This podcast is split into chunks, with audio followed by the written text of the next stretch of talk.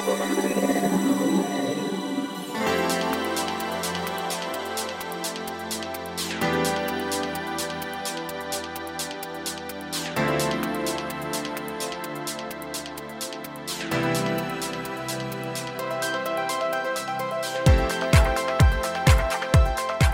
んにちはゆきです。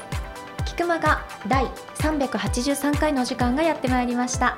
早川さん今週もよろしくお願いします。よろしくお願いします。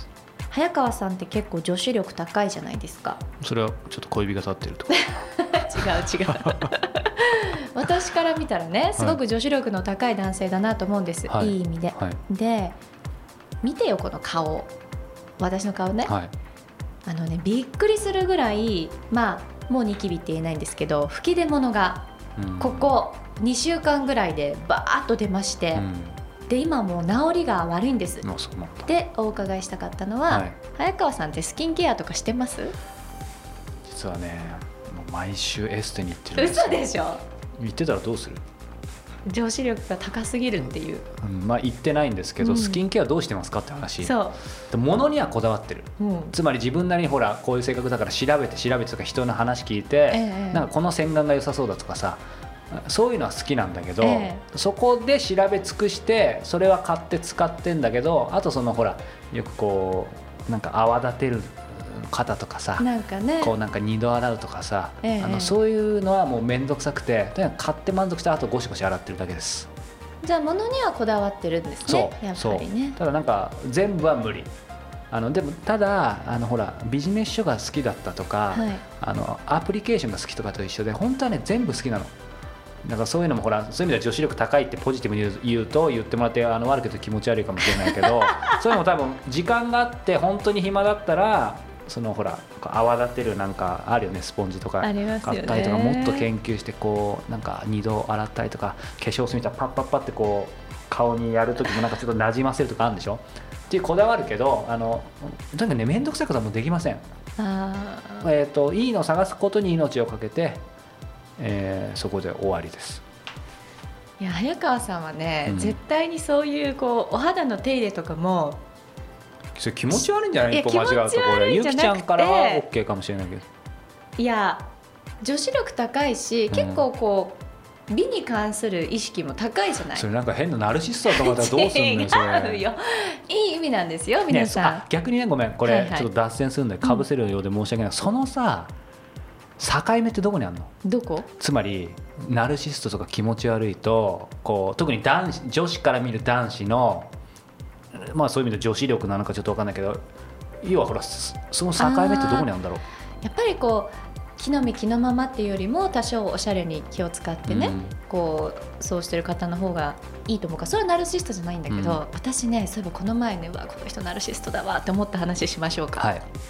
あのーお食事をするところの部屋が鏡だったの。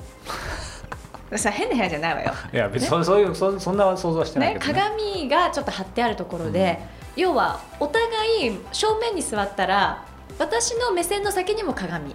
相手の目線の先にも鏡だったの。そしたら話してる間中ずっと鏡を見てるのその人。私の視線を通り越えて。それは明らかにそうなのであの別に私これ2人っきりでね、うん。あのあれしてたわけじゃなくって何人かで仕事のあれで打ち合わせだったからいいんだけど 内心気持ち悪いなってやっぱ思った。うん。さすがにね、さすがに、うん。ずーっとこうなんかね見てるの自分を、うんうんうん。なんかあれはナルシストね。その人は、えこれはほらゆきちゃん独断と偏見でいいんだけど、ゆきちゃんから見て、はい。そういうのさえなければあちょっと素敵な感じとかどちらかというとビジュアルもいい感じなん逆にだ私それを見てちょっと引いた。残念だった。わけだね残念だったわ、ということでなんか脱線脱線しまくりましたけれども、さあ本編も皆様お付き合いください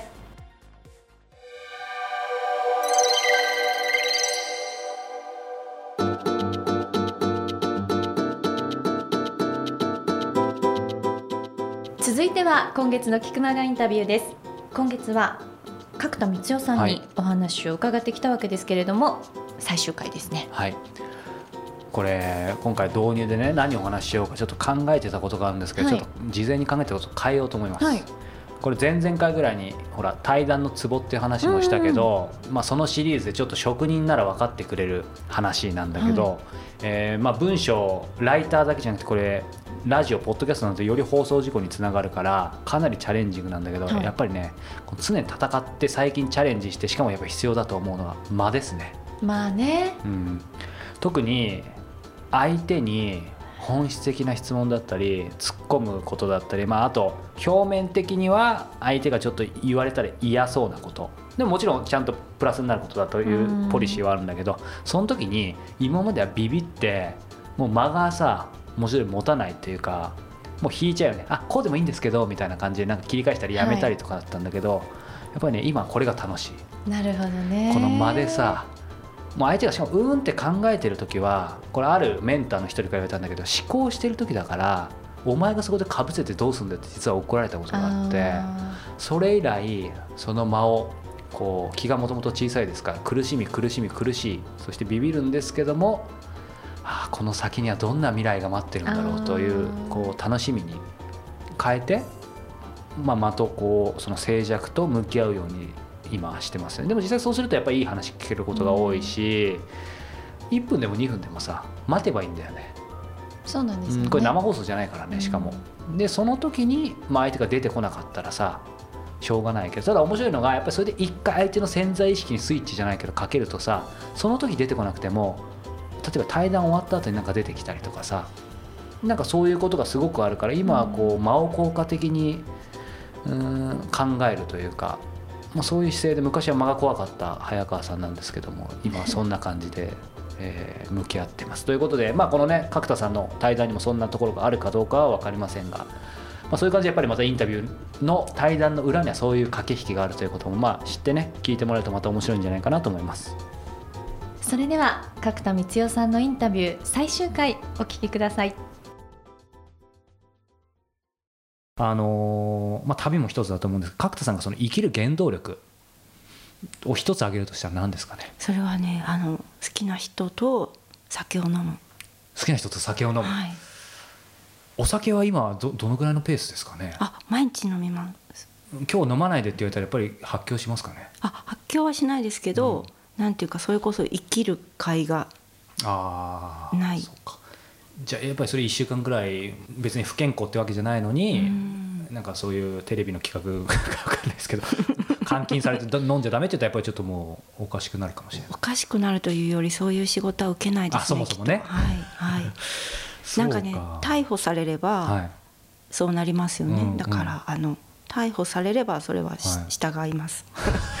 逮捕されないね。刑務所の中のはい。ことには従います、そうか。大好きな人とお酒を飲むそうですね、うん。それは大好きな人っていうのは、まあ、まあご友人だったり、はいそのかはい。大切な家族だったり、だと思うんですけどなんかもう、うん結構決まってるメンバーがいるんですか？あいえいえいえいえ。ただその若い時から仕事をしてきて、うんうん。その年上の人たちと一緒に飲むっていうのも、まあ、仕事の一部なわけじゃないですか、はい。編集者と飲むっていうのが、あのずっとそれをやってきて、はい。であと仕事を一緒にするから飲むっていう場がすごく多かったんですよね。でそそれが普通だと思ってたんですよ。うん。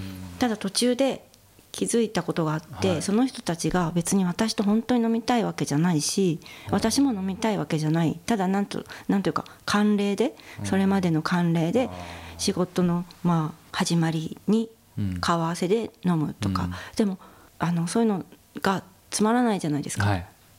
でそうじゃなくてあの本当になんていうか腹を割って話せる人と飲んでるのが楽しいなっていうのを40歳を過ぎて気づいた意外としたら怒られそうですけど遅いですよね。遅いんですよ。今までだからねつまらなかった。あのこういう考えがなかったです。飲んではいましたけどあ本当に好きな人と酒を飲んだら楽しいんだなっていう考えがなかったですねそれ実際違いますよ？その楽しさの度合いとかもうね酔い方とか。す違いますよ。ごい実感こもってますね。でもそれまでもその別にね仕事でもって言ってもすごいビジネスライクってわけじゃないものもあるしねあの関係性もあったでしょうし、楽しいっていうものもあったとは思うんですけどそそうでもなかった。振り返れば全然楽しくなかったな全然楽しくなかったですよね。今はじゃあ全然飲まないんですか？仕事の関係ではあえっと飲むこともありますけども、好きな人としか飲まない。その仕事の関係でも、はいはいはい。ちなみにこう飲むっていうのはそれこそ家で飲むのかとか、絶対こう、まあ、居酒屋とか外なのかとかその辺もあんまり縛りはないんですか？あはい。ないですね。どこで飲んでもうんうんうんうん。いいです。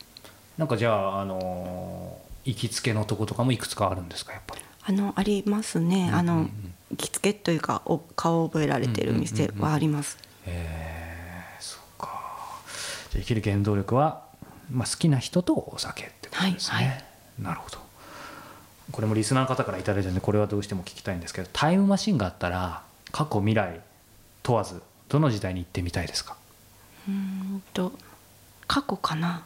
過去。はい。いつでしょえーとねいやわかんないです。すいません。うわかんない？はいわかんないです、ね、過去って出てきたってことはなんか未来じゃないんですね、うん未来はあんまり見たくないかもしれないです。見たくない。はいはい。それは考えたら出てくる可能性はありますかね？ないですね。い。や僕はあのちゃんと去りますからそれは安心してもらいたいんですけど。い いやじゃあき反対に聞きますけど、い、つですか？ああ逆質問はいはい僕結構弱いんですよ、このし仕事やってると。あでもやっぱり未来見たくないですね、うんなんか別にネガティブな意味だけじゃなくてちょっとわ分かっちゃうと面白くないかな、はいはいはい。そそういう感覚角田さんもあります？両方ありますね。あの死んでたら嫌だなとうん。か、あそうですね、はい。あと猫がいなかったらものすごい大打撃だと思うんですよね。帰ってこないかもしはい。はいしれない。やっぱ猫ちゃんは今、えー、と最初の猫ちゃんですか？あれ、は。いはい。あの漫画家の方から。はい。今何年ですか？5年ぐらい。5年ですね。もう本当に家族どどういう感覚なんでしょう？アイドルみたいな感じです、ね、アイドル。はい。いやでもブログでもねブログとかツイッターでも、まあ、毎日じゃないですけどほぼ近いぐらいで更新してますよね。そうですね。あの日記は、はい。あの角川さんからの、まあ、依頼で仕事なんですよね、あやっぱり仕事なんですか？はい、あれは仕事で毎日まあか書いて1週間ごとに渡すっていう仕事なので、あれはやんなきゃいけないんですけどね。はい。でもあちょっと聞きたかったのがそのいわゆる、うん、ソーシャルメディアというかその、まあ、ご自身のメディアとしての感覚で今のそういう意味では角川さんのあれは仕事ってことですけど、まあ、ツイッターもやってらっしゃるじゃないですか。そその辺ツイッターも究極的には僕結構意外って言ったら怒られそうですけどなんかそういうのも一切やらないイメージがあったんですけどあツイッターはやられてますよね、はいはい。その辺の、まあ、まあ感覚というかどういう感じでツイッターはねそもそもあの読みたい人のがいて、うんえー、とその人のを読むには自分も入って何か書かなければいけないと思ったのはい。が最初に入ったんですよね。で最初はあのすごく面白くてやっててあと旅をちょうどその時3週間あの本当に久しぶりに、はい。えー、とロシアからパリまでっていうのをずっとこう言ってたんですけど、はツイッターに書くとなんかこう教えてくれたりそこの裏に市場があってみたいなのを教えてもらったりとか、うんすごく面白くって結構やってたんですけど、うんうん。あの3月11日の地震の後にものすごくなんか自分にとって意味が変わってしまって、うん。これ以上やるのかどうなのかっていうのをうん。ものすごい悩んだ時期は実はありました。うんうん。でも逆にその時決めたっていうか、うん。あのよしもうなんていうか絶対にくだらないことしか書かないって決めて、うん。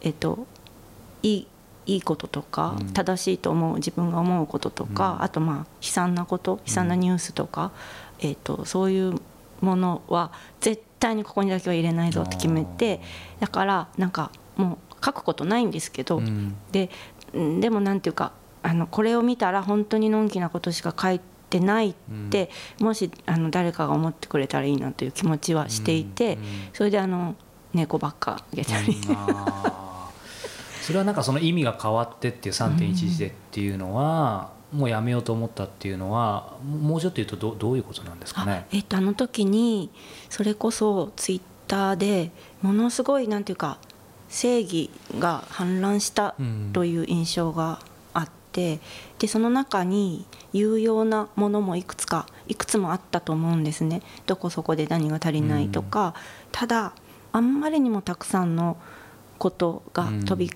交い、でなんていうかそこにあの日常のことをなあうん。すごくおっぷって笑っちゃうようなことを書いたらなんていうかいけないようなうん。空気が蔓延していたと感じたんですね。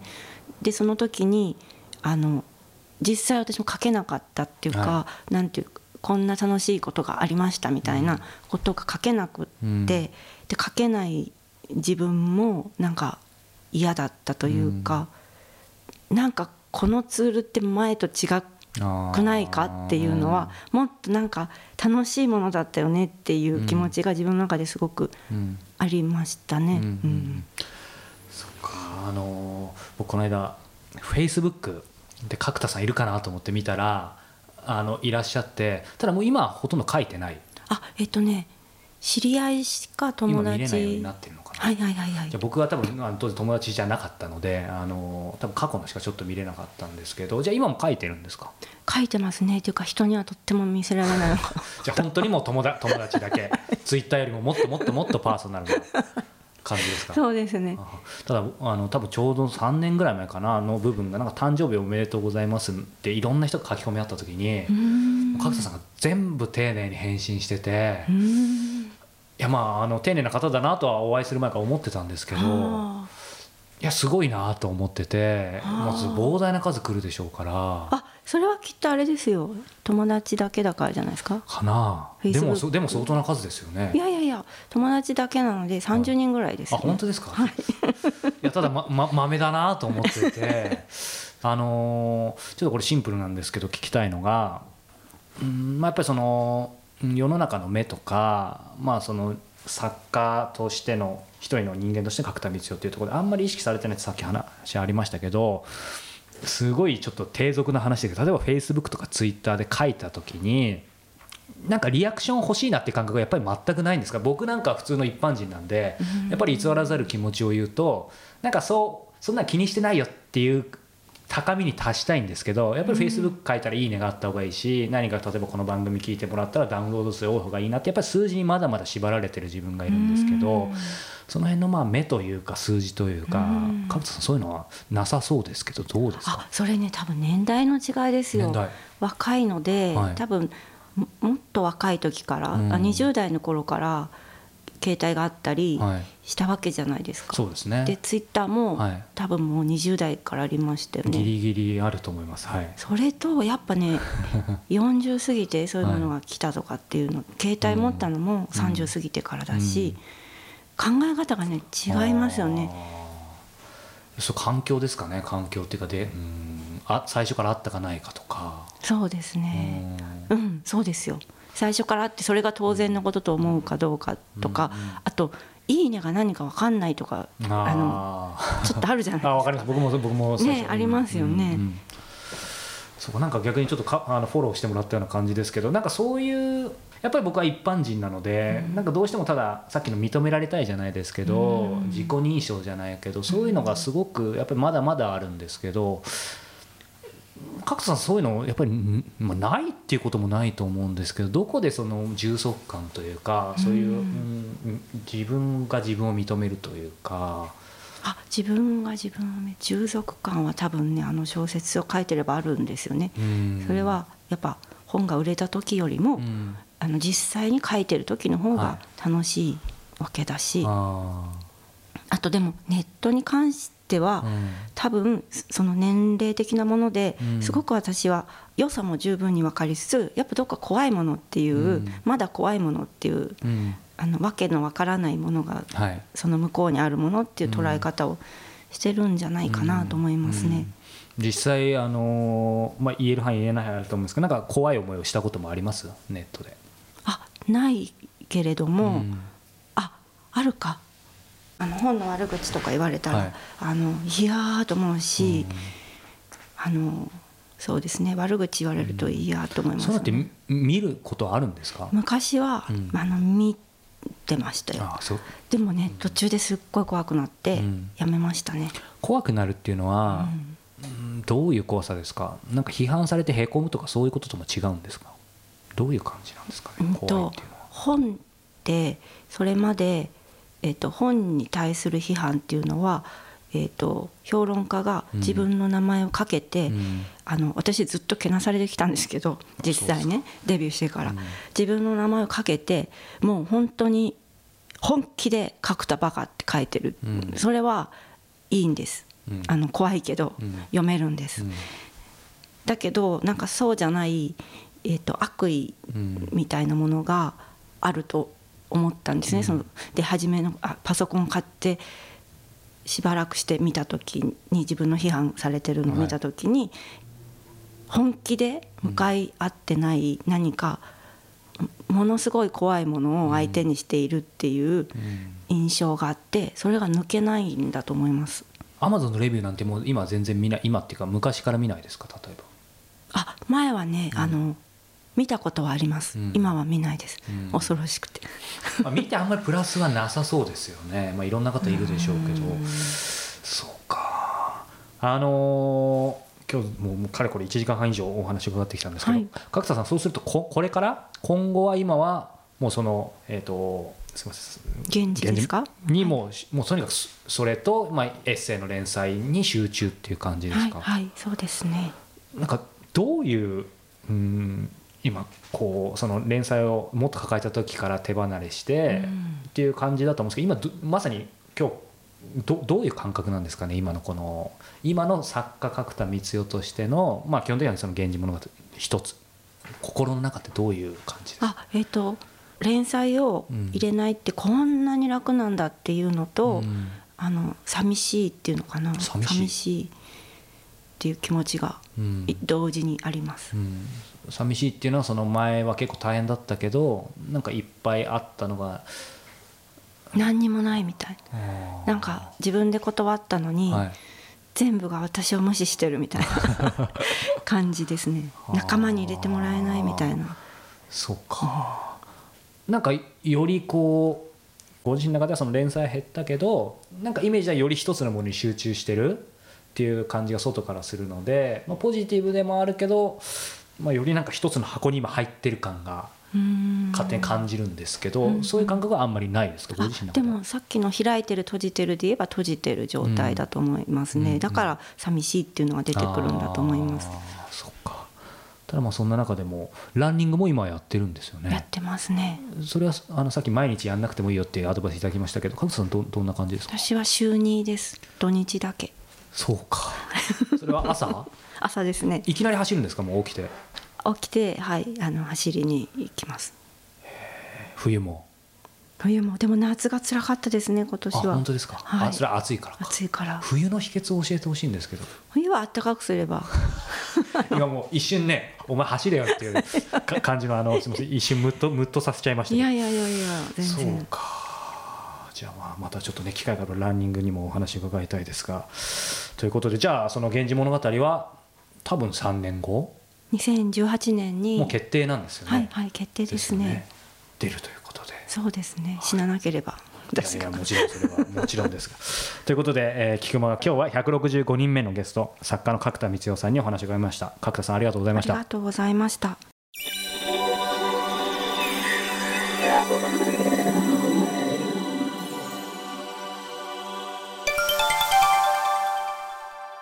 教えて早川さん。パッパッパッパってありがとうございます。これ正解。はい。はい。さあ今月2回目の教えて早川さんですけれども今週は S さん。はい。男性の方のようですね、はい。からご質問をいただきました。早川さんゆきさん。いつも楽しい番組をありがとうございます。ゆきさんとの楽しそうなやりとりにジェラシーを抱きつつも 今日は早川さんにお聞きしてみたいことがあり投稿させていただきましたそれは人とのつながりについて。独立してしばらくいろいろなセミナーや講演会に参加していた時期があったのですが自分の選択が悪いのかなんだかちょっと違うなぁという感覚があって今はあまり積極的に人に会いに行っていません。うん。例えばいろんなセミナーで同じ人に何度も会ったり多くの方と名刺交換はするんだけれどそれきりで終わってしまったり会話をしてみるとなんだか苦労されている人が多くてやっぱりみんな大変なんだなそういうものかもなと自分のテンションが下がってしまったりといった感じで人との出会いは大切だけど自ら動くのが億劫になってしまっています。うん。書いていて気づきましたが自分の利益になる何かとの出会いを期待しすぎているのかもしれません。早川さんは自ら講演やセミナーに参加することは少ないとおっしゃっていた記憶があるのですが人とのつながりについて普段感じていらっしゃることがあればお教えいただけたら幸いです、はい、いい質問ですね。そうですね。うん。これはねやっぱりみんな感じたこともあると思うし、うん。特にこうビジネスやってたりこれから起業しようっていう人は、まあ、多分感じること多いと思うんだけど、あのまあね人とのつながりについて普段感じていることっていうことなんだけど、僕が思うのは、うん。もうね全てはタイミングだと思います。タイミングうね、ん、でこの方ねほらすごい真面目な方でさ、ええ。最後こう自分は自分の利益になる何かとの出会いを期待しすぎてるのかもしれませんって言ってたけどそれはねやっぱりほらみんな自分がすね大事だからもさ別に決してそんなに卑下する必要はなくて。で僕のさ失敗談から言ってもうーんなんだろう自分の利益とはまあちょっと違うんだけど今ほらキクタスで、まあ、ゆきちゃんも含めていろいろこう一緒にメンバーで手伝ってくれてる人たちがたくさんいるんだけど、ええ。そういう人たちこうこのキクタス7年8年やってきて今まで振り返るともちろんみんな、ね、誰がいい悪いじゃないしあの一人欠けても今の自分は会社はなかったと思うんだけどただいろいろ考えてる時にかつてね例えばうーん自分は公開収録したりとかあとメールでさやっぱり早川さんがやってることにすごく共感しました。一緒になんかできませんかとかさ。なんかどっかでちょっと知り合ってそこからこう一緒に働かせてくれみたいな人が来た時に、はい。あのやっぱり昔はさなんだろうやっぱその気持ちだけが嬉しいし人って大事にしなきゃいけないっていうのはやっぱりうんまあそれ自体は理屈として合ってると思うからさ。なんて言うんだろうその時に直感的には実は、うん、この人どうなんだろうみたいな偽らざる、ね、感覚があっても、えいやいやそんなこと言っちゃいけないとうんしかも自分まだそんなレベルじゃないし来てくれた人がいるだけでもありがたいんだから喜んで受けようと思ってそれに一緒に働いたことってすごくたくさんあるのね。えうんだけど、まあ、悲しいかな、えーこれは実際こう起業した人たち話聞くとみんな同じみたいだけどそういう直感でほらノーって言ってるのにやるとねやっぱりそれ正しいんだよね。うーんでうまくいかなかった。で例えばさまあ今ねほらアシスタントをしてもらってる女性だったり、まあ、いろんな助けてくれてる人たちがいるんだけど、そういう時も一回そういうこうあえてねこう近しいなんか顔が見えてるからそれでこう一緒にやろうみたいなのを全部ドライになくしてなくしてというかそういうアシスタントの人を探す時にメールで一回募集したのよ。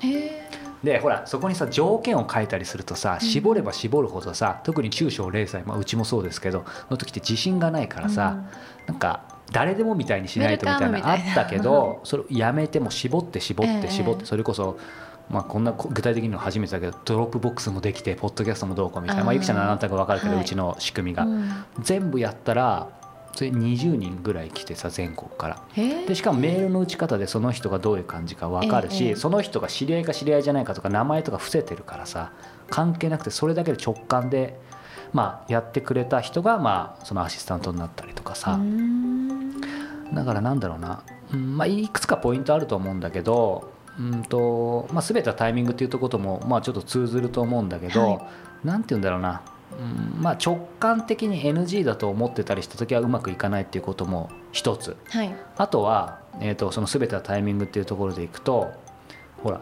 ゆきちゃんもそうだけどさうんやっぱり全部縁なのよ。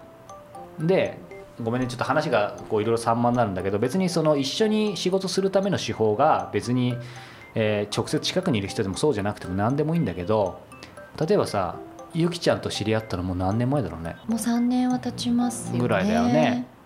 こうゆるくさいろいろこういろんにいろいろなまあなんか付き合ってきてでもこう菊間がの番組一緒にやるまでってさやっぱり1年以上あるわけよ。ありましたよね。あるよね。でうん他のお仕事も一緒にしたりもすぐじゃないじゃん。うん。だからそういうのってね、まあ、話長くなっちゃったんだけど無理になんか、えーできるわけじゃないんだって。相手あってのことだからさ。うん。だからなんだろうなあんまり意識しなくていいと思うのよ。でほらなんか自分の利益になるっていうギラギラしてそれで見つかるんだったらそれはそれで全然 OK なんだけど、うん関係ないし結構逆になったりするからそれよりも大事なことってさやっぱりこの方も志があるでしょうから、ええ自分が何をやりたいかとか、まあ、どれだけ自分を磨けるかっていうやっぱりまあ磨くこと、えー志をどんどん磨いていくことにだけに集中した方がいいと思う。あとはそれはほらこう勉強会かもしれないし他かもしれないけどほっとけばほっとあの勝手にタイミングってやってくるから、はうんまあ、やっぱり求めずに磨くこと。う、ん。うん、でただ思うのは絶対じゃないけど出会いって結構そういう想定外のタイミングとか場所から生まれることの方が多い。なんて言うんだろう。そううん、それはだからやっぱ個人的には勉強会とかそういうとこじゃないね。とにかくだって俺こもってるけどさやっぱゆきちゃんとかさキクタスのメンバー出会うわけだからさやっぱり出会いは、まあ、いつも偶然にということで恋愛じゃないんだけど。でねはい。今思ったのがそれで一番思ったのはやっぱり全てはタイミングとかその志ってことで一番感じてもう本当にこれはすごいなと思ったのは、前も言ったかな戦争の記憶をさこうやり始めたというかこれからやるときに、ええ。ほら俺のその思いがあるわけじゃん、うん。肉声をずっと残していかなきゃいけない。でそれは文字じゃなくて音声でそのまま残していくことに価値がある。でどんどん戦争体験していく人減って減っていく中でこれをやろうと決めた時にもう決めた時だよ。ボランティア募集ってさこの番組でも知ってるけどさ実はもうする前にさ人の縁でさ全員集まってるんだよね。えええー以前腕枕をしてくれた Y さんが映像で手伝ってくれたりとか。まあこれごめんなさい、えーいきなりここだけ聞くとかなり誤解があると思うので こ今月の初回聞いてください、はい。だったりとか英訳してくれる人とかそれだけじゃなくて自分の思わぬ以上のその思う以上のスペイン語の役だったりさうん。そういう人がいつかなったらいいなじゃなくてその志が高かったからだろうねきっと。それで集まるってことでさあだからどこまで行ってもその自分の志とか器で人とつながるとか縁タイミングっていうのはあるんですね。あるんだなと。だから、まあ、それは神様が多分働かせてくれたとしか思えないんだけど、うんうんうん。今もやっぱりだからほらこういう人が現れたらいいなとかさうん。そういうのってやっぱりさ思いは持ってていいけどどうしようもないじゃん。そうですよね、うん、だから俺ほらゆきちゃんみたいな人が現れればなとずっと5年ぐらい待ってたわけですよ。ね待ってたんですけどそれ募集してもさ来るわけじゃないからさ、うん、だからなんか心配もそうだけどその悩んでさ解決することは悩めばいいけどそうじゃないことにエネルギーを割くんだったら、まあ、まさにしつこいですがエッセンシャル思考で。やっぱり自分を磨いたり、うんね。そういうことに心をエネルギーを使った方がいいんじゃないかなというふうに思いました。そうすれば必ず道は開けると思います。ということで S さんぜひ参考になさってみてください。さあそれではこのままエンディングに参りましょうか、この番組では皆様からの質問をどしどし募集しております。キクマがトップページ入っていただきまして質問フォームのバナーからぜひお寄せください。はい。採用させていただいた方には Amazon のギフト券500円分をプレゼントさせていただいておりますそして早川さんからお知らせがある、はい。ということなんですが。えーいつも恒例にいろいろお知らせしてきまきていましたが、はい。えー今日はですね、まあ、10月末足で次回11月なんですが、ええ。えー僕から、えー皆さんにお伝えしたいことがあります、えー、と今回383回ですねおそらく。そうです。数え間違えてる、えー、383回ということでこれまで毎月、えー、キクマが配信してきましたが、はい。えー実は今後は、えー不定期ということにしたいと思います。ねこれ皆さんここだけ聞くと大丈夫？どうしたの？っていうことだと思うんですけど、えーまあねリスナーの方もずっとこれ7年ぐらいかね聞いてきてえくれたんで、うん。えー皆さんにはそのまんま真摯に話した方がいいと思うので、えー今の心の内を話そうと思うんですけども、えー先々週かな、まあ、まさにそのエッセンシャル思考はい。という話をしてきて自分の人生をかけて、まあ、何がしたいのか、えーずっとずっと通ってきた時に、うん。えーやっぱり世界中の、えーいろんな価値ある話を聞いて、まあ、それをこのポッドキャストかもしれないし何らかの形で、えー世の中に使えてで、まあ、世の中を幸せにしたいそして、まあ、自分ももちろん楽しく生きたいっていうそういうことをこれまでもずっと突っ走ってやってきました。はいでその時にまあいろいろ考えたんだけどやっぱりそれを一番価値ある形で最大限にエネルギーを、えー集中させてやるっていう時に考えた時にやっぱり今の自分の力ではですねこれもあれもこれもあれもこれも毎週これも毎月っていうのは残念ながら力が及びません。そして僕がこう理想として求めるところに達するためには、えーもっともっと自分を磨いて今日のね、えー、エッサイの話じゃないけど、はい。そこがどうしてもどうしても必要だと、えー思いました、えーそんな中でですね僕のわがままなんですけども自分を磨いてもっと面白いコンテンツを作るために、まあ、物理的な意味も精神的な意味も含めて旅に出たいと思います。でその上でこの菊間がつまりですねこれ菊間が誤解をなきように言いますがこれ別に終わるわけじゃありません。今言ったように不定期なので、えー僕が本当にここだこれだという面白い、えーインタビューがあれば、えーもちろん今後もゆきさんがお付き合いいただければ、みえもはい。いつでも、えー引き続き届けたいと思いますのでつまりですね、えーひょっとしたら次回は明日かもしれません。そうは言っててもね、はい、そして毎週かもしれません。毎日の配信かもしれない。はたまたもう来年かもしれませんがうん。この「キクマ」がもちろん引き続き続けてい、えーいきたいと思います。ということで、えー先ほどもあったようにご質問はもちろん募集していますということで、そうです。はい、どしどし募集しておりますので、ちょっとしばしのお別れでもなく、はいそれでこれまた来月もやってたら面白いですよね。まあでも全然それはありますからね。ただその気持ちとしては、えーこう毎月ということに縛られることなうくん。極めていきたいなと。はい、なので、えーまあ、この「キクマガ」という形なのかまた別の形なのかもちろんこの「キクマガ」もまた配信あるのだとは思うんですけども、えー次なる、えー僕からのインタビューがどこからどうやって出てくるかっていうのは、まあ、楽しみにしてもらえればと思います。ね。あのいずれにしても僕の意識はそういう意識でえー今後もやっていきたいと思いますのではい。引き続きよろしくお願いしますということで、そうですね。ということでではどういう形でお別れをしたらいいんだろうかっていうところなんですけどどうします？また次回じゃないですか。また次回、はい、それでは皆様また次回お耳にかかりましょう。さよなら